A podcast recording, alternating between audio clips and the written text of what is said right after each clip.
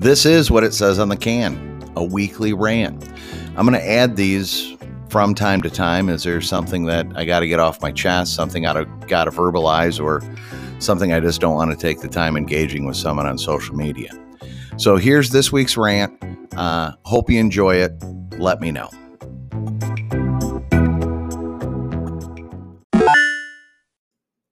Yesterday was Father's Day. My wife let me sleep in. My two lovely daughters called to tell me they love me, and I was lucky enough at this age to have a chance to see my dad. Sounds pretty good, and it was. Right up until my wife's phone started pinging with notifications. Ping. This inform you a change has been made to your PayPal email address. Ping. This is a notification. A change has been made to the phone number associated with your PayPal account. Ping. This is a notice from your bank. You're overdrawn. Some dirty SOB had hacked our PayPal and was emptying the linked account. Actually, they went after both the linked accounts on a Sunday morning on Father's Day, nonetheless. They managed to siphon off almost about five grand from the two accounts for the banks threw the brakes on. What a way to start the day.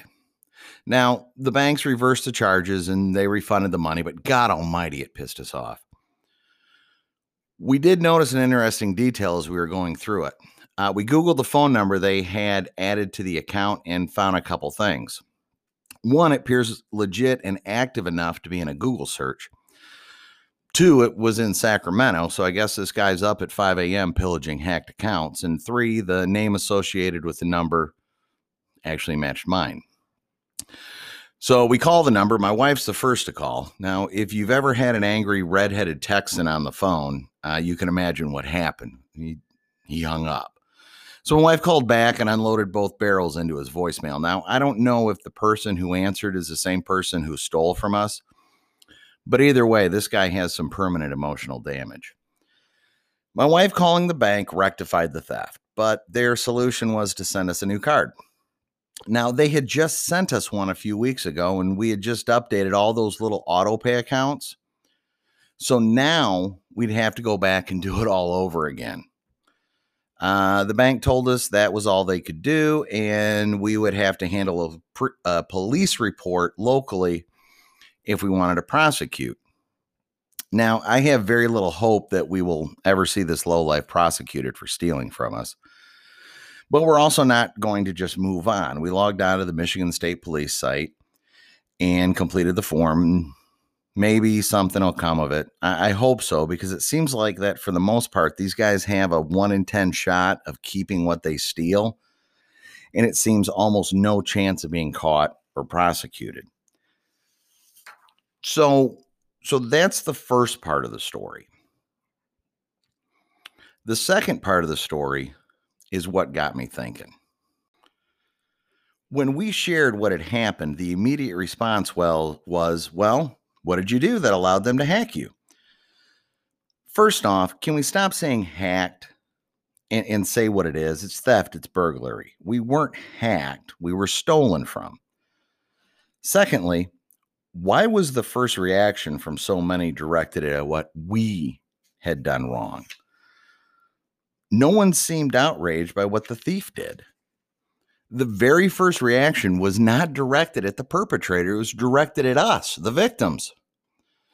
I've never understood the phenomena where if you get abused, robbed, or attacked, it's because of something you did. It's all your fault. It's a failing on your part. It's a sign that you have a defect or you had it coming.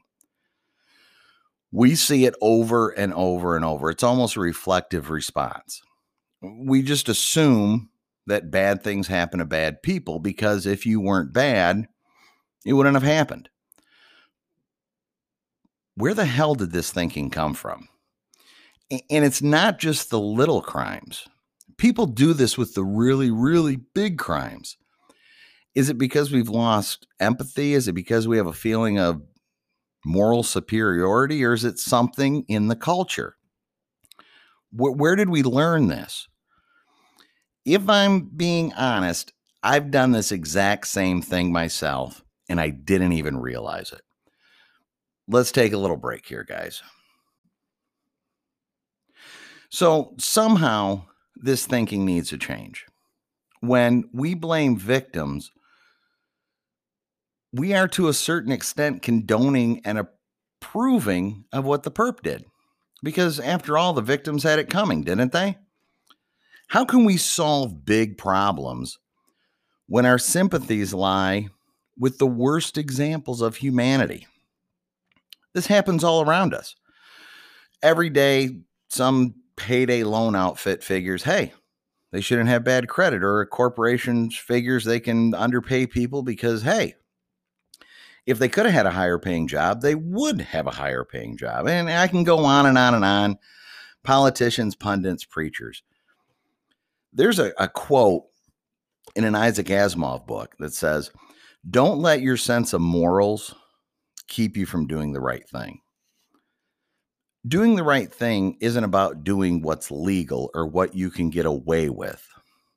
It's about doing the right thing we need to be aware of our moral superiority when we hear or see someone being victimized, abused, or used. The biggest piece of ethics is empathy. Well, I've had a hard lesson in empathy this weekend, but the only teacher a fool will listen to is experience.